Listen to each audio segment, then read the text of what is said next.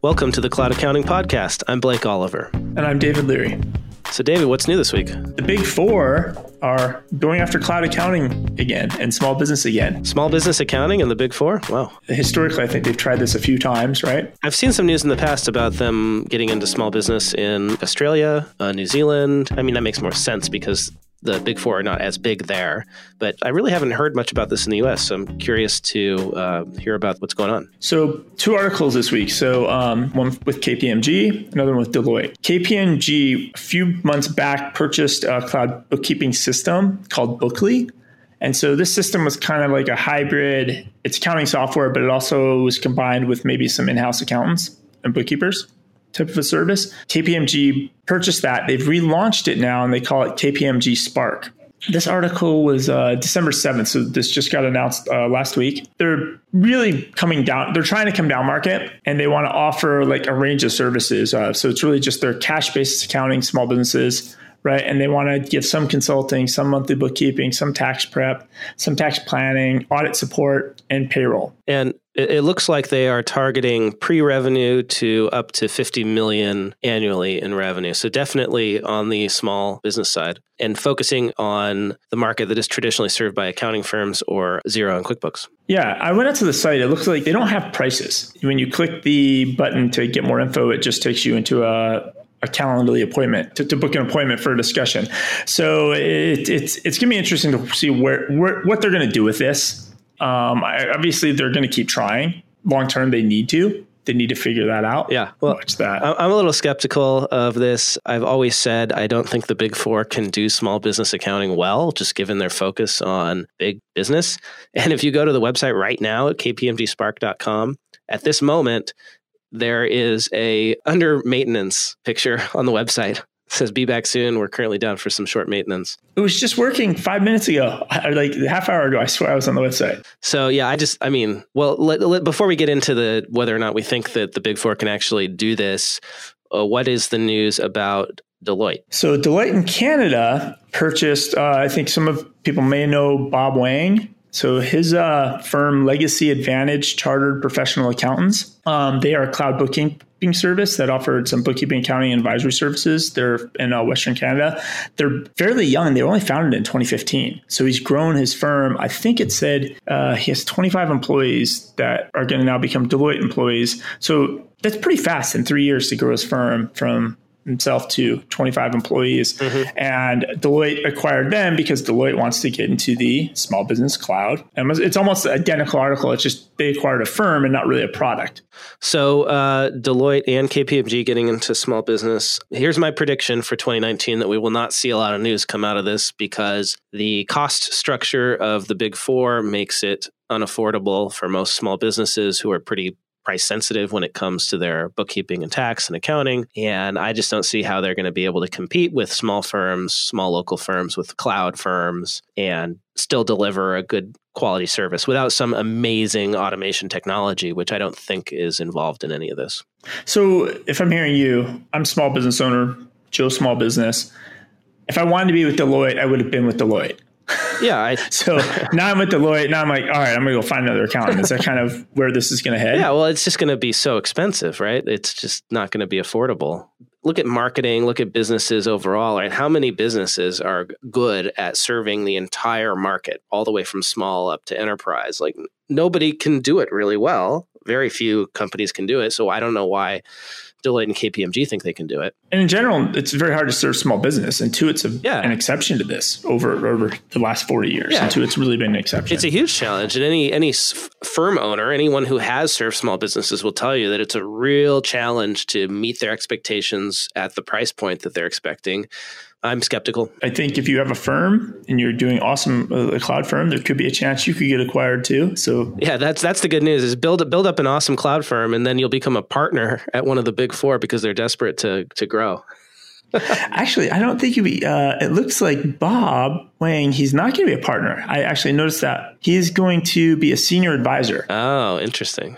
Um, and so he was not a partner. So even though it, it looks like a fairly big acquisition. I mean, 25 employees, but yeah, it's not enough to get him to be a partner. So that may not be a strategy. Got it. I, I think kind of a, a loosely related uh, here, and then we I was kind of mentioned Intuit just now, right? Like Intuit's has reached small business, right? And they're the exception. So maybe, you know, KPMG and Deloitte could pull a, a, card out of Intuit's playbook. I don't know if you saw the news this week. Intuit is releasing a series of commercials and mini, quote unquote, mini films starring Danny DeVito. Yeah. I'm, I don't know if you saw that. I'm really glad that you, you found this article in Accounting Today and sent it to me because I was watching YouTube I think it might have been yesterday, and I saw this really weird 15 second spot where it was Danny DeVito sleeping, and somebody asks him like danny what are you doing? And he says i'm updating my inventory. And then it's the quickbooks logo. Apparently danny devito is the new spokesperson for quickbooks. Yes um, and he has a background. He, for him is personal. His parents had a small business. He watched his sister build a small business. So he's like really uh, connected to that and wants to help. Um, and the way they're doing it is, I don't know if anybody's seen the commercials yet or any of these uh, videos. He's almost like a coach.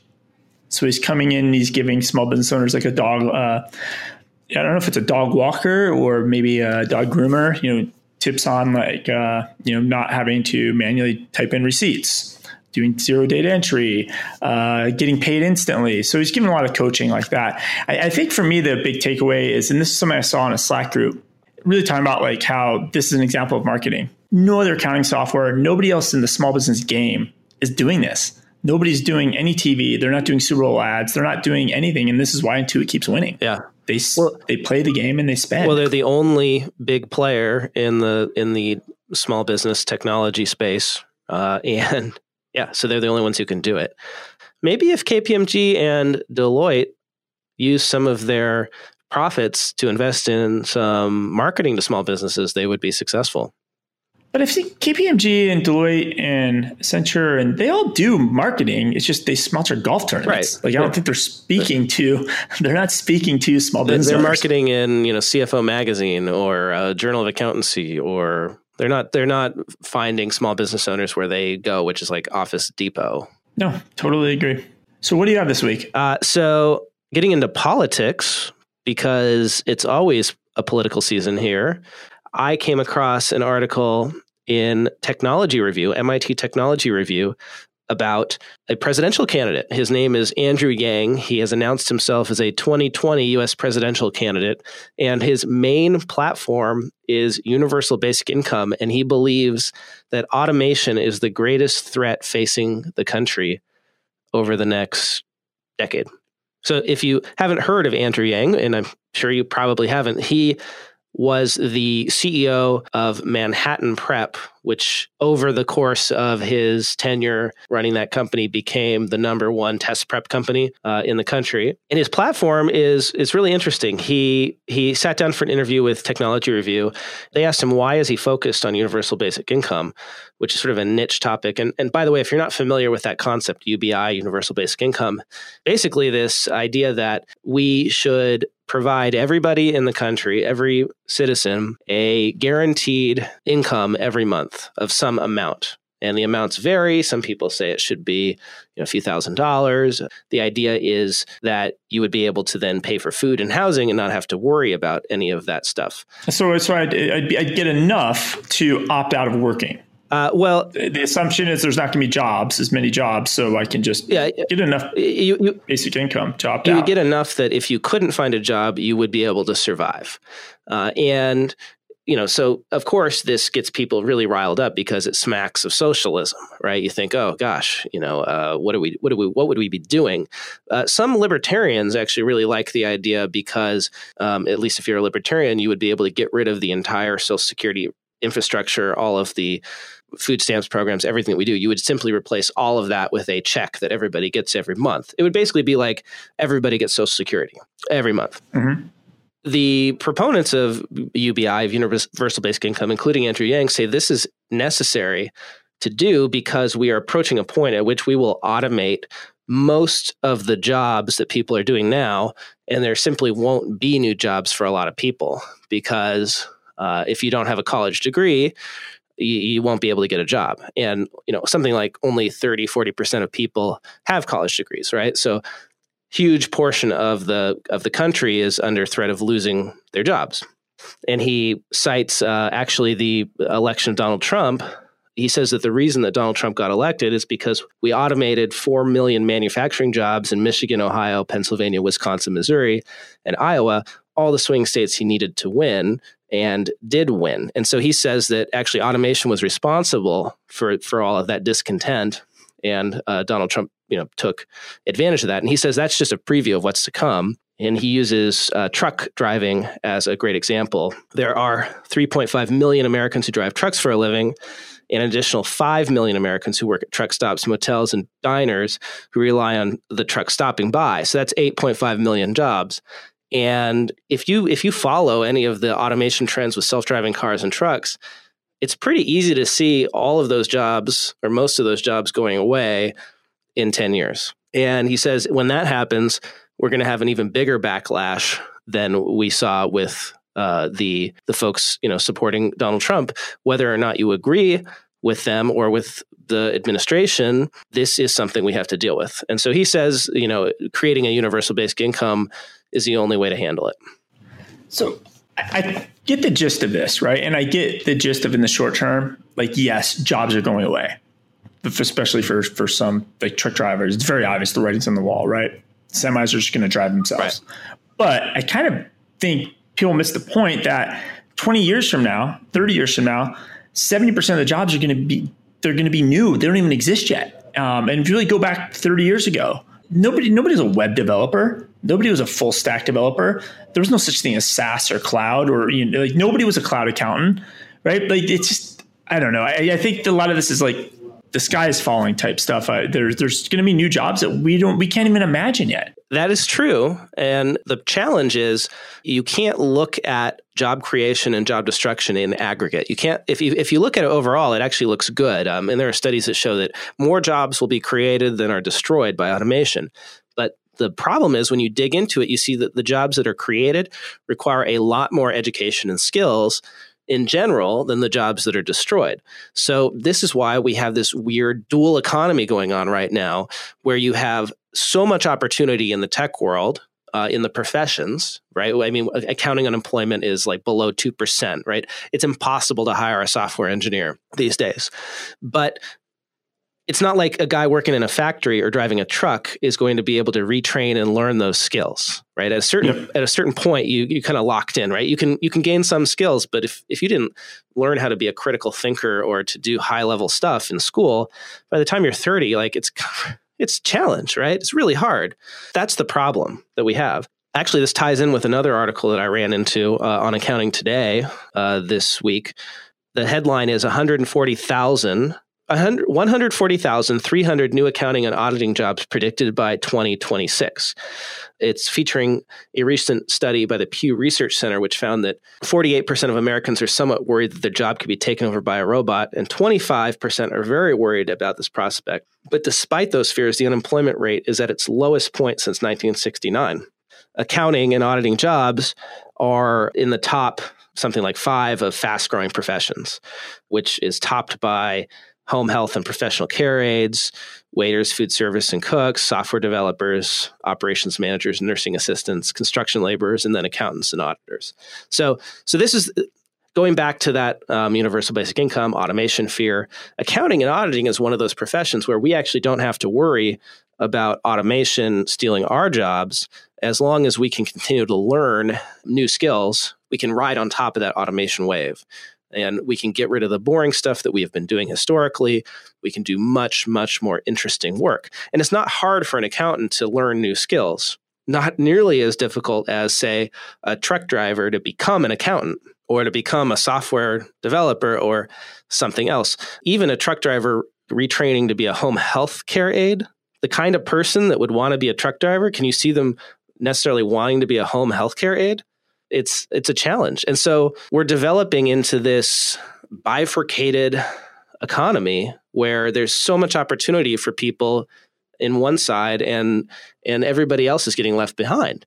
So I'm not saying I necessarily agree with Andrew Yang's universal basic income platform, but I find it appealing because I don't see how else we're going to overcome all the social unrest that will come from tens of millions of people losing their jobs and not being able to find new ones while the rest of the economy just hums along and and and people continue to get richer and richer. I, think it's one to watch. I don't. I mean, I, I, I did think there's a little over fear happening, but his argument makes sense right? And the universal basic income is interesting because if you go universal, you could really save a bunch of government money, right? Because instead of having 15 different programs, which we do now, right. we'd have this one one program to rule them all. And and a lot of the programs that we have now are very localized, right? So if you live in a city where you have access to all sorts of housing assistance and food stamps or whatnot, like it might be easier to actually get those services. Whereas if you live out in rural America, it could be challenging. And actually, I got another I got another article that ties into this. Okay which is in the New York Times. It's called Digital Divide is Wider Than We Think, study says. And it is all about a Microsoft study that found that a lot of people in this country, especially in rural America, don't have access to broadband internet. Microsoft uh, said that 163 million people do not use the internet at broadband speeds, which is just a shocking number to me. That's like one third of the country, right? It's crazy, right? I mean, I can't remember how many people live here, but it's like what? I mean, we're at least 300 million people in the US, right? Yeah. And here's the thing is that the FCC says that broadband is not available to about 25 million Americans. So something about how the FCC is calculating broadband availability is different than what Microsoft found. And the discrepancy is really stark in rural areas. The article cites an example in Ferry County where Microsoft estimates that only 2% of people use broadband service versus the 100% the federal government says have access to this service. So going back to the idea of we have like two different economies, two different Americas. There is the America of the the coast of the cities where we have access to I mean I have gigabit internet in my office right here and it's necessary for us to do our, our work because we're a cloud accounting company. And you know you go out to a rural county and you can't even get broadband. You have you're stuck with dial up or dsl or something like that. I don't know how much i agree with the numbers here because I, I think it's how you define broadband. And you can get high speed cell phones everywhere now and i would argue that's broadband. Well here's the thing is is like high speed for for cell phone that's like 4G, right? But I don't think 4G is really all that prevalent outside of cities. I've been to Podunk, South Dakota, and I have 4G there. And anywhere you know I've connected into, I just these these numbers don't. I feel like the FCC number might be more accurate, 24 million. Really? Um, Do you think Microsoft but, is being self-serving here? I mean, it's not like they're they're they're not a provider of broadband. Yeah, I mean, it's it looks like Microsoft's accounting a little bit different because they're saying like people don't use it, so it could be available, but only at two percent are choosing to use it, but right? Maybe, they, or they can afford to pay for it, or wherever that might be. Yeah. yeah, and maybe that's the problem is that out in rural America, broadband is really expensive, and I've I've actually heard this from a few folks, a few prospects of FloQast. We have actually heard this around the office where uh, one of our sales reps will call out to somewhere in South Dakota, for instance. And they will be explaining the you know value pitching the value of using cloud software of cloud erp and accounting to a controller or an accountant. And that accountant will say well how am i supposed to use cloud software software as a service when i don't have reliable broadband internet? And it just blows our minds. That's the problem right? They would love to switch to a cloud product, but they can't rely on the fact that everybody will have access to it at reasonable speeds. Yeah, and I've heard I've, I've heard from some uh, a couple of accountants and bookkeepers that have you know maybe some clients that either have a bar or restaurant and they can't really go to a cloud point of sale just because it's not reliable enough. And I think uh, that uh, Rachel Fisch has talked about this being an issue in some parts of Canada right? Like you can't switch to a cloud accounting system because you need to stay on premises because if you've got a bunch of people out in the field in rural areas, they aren't necessarily going to have a good connection with their phone or mobile hotspot. That makes sense. Yeah. So I, I don't know. I mean, maybe this is the theme of this episode, which is the the digital divide, right? The digital divide in terms of automation, whether that's going to take your job or keep your job or, or help you uh, improve your job, uh, whether or not you're going to have a job. I feel like broadband is the key. If you don't have access to broadband internet, how do you get any of these new jobs that are being created, which all tend to be online, unless you want to be a you know home healthcare aide? So I, I think that goes back to your presidential candidate. Maybe he should be running on. I'm going to deliver broadband everybody. Should just get broadband maybe instead of your universal basic income, and the rest well, of this happen naturally. I would definitely support free broadband internet for everybody over free college tuition. I mean, I think that would be much more valuable. Wow. All right. Wow, uh, we're getting very political. Like two weeks in a row. Last week is like we should have cloud bookkeepers in Congress. Now we're saying we should give broadband uh, internet over college tuition. We're, we're, we're tipping to new new new uh, areas on the uh, Cloud Accounting podcast. So if anybody wants to disagree with you or agree with you online, what's the best way for them to do that, Blake? Please tweet at me. I'm at Blake T Oliver, or connect with me on LinkedIn. I would love to hear your opinions on universal basic income, whether or not automation automation is going to take all of our jobs and whether or not we are in for even more political dissension and disconnect than we have already right now.